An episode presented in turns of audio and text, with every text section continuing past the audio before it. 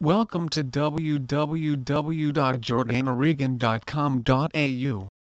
A dressmaker is a person that just follows a standard pattern and uses basic sewing skills to make a dress to a customer's specific design and requires one to two fittings.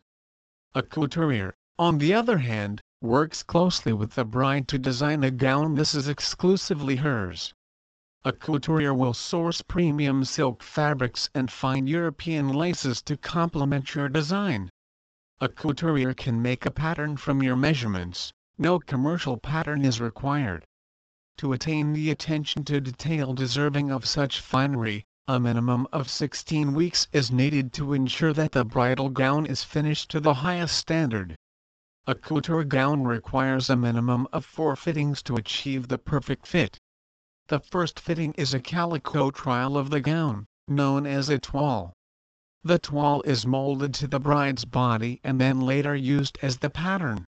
The toile stage is a great opportunity to perfect the design egg neckline, silhouette, sleeves etc. before the bride's fabric is cut.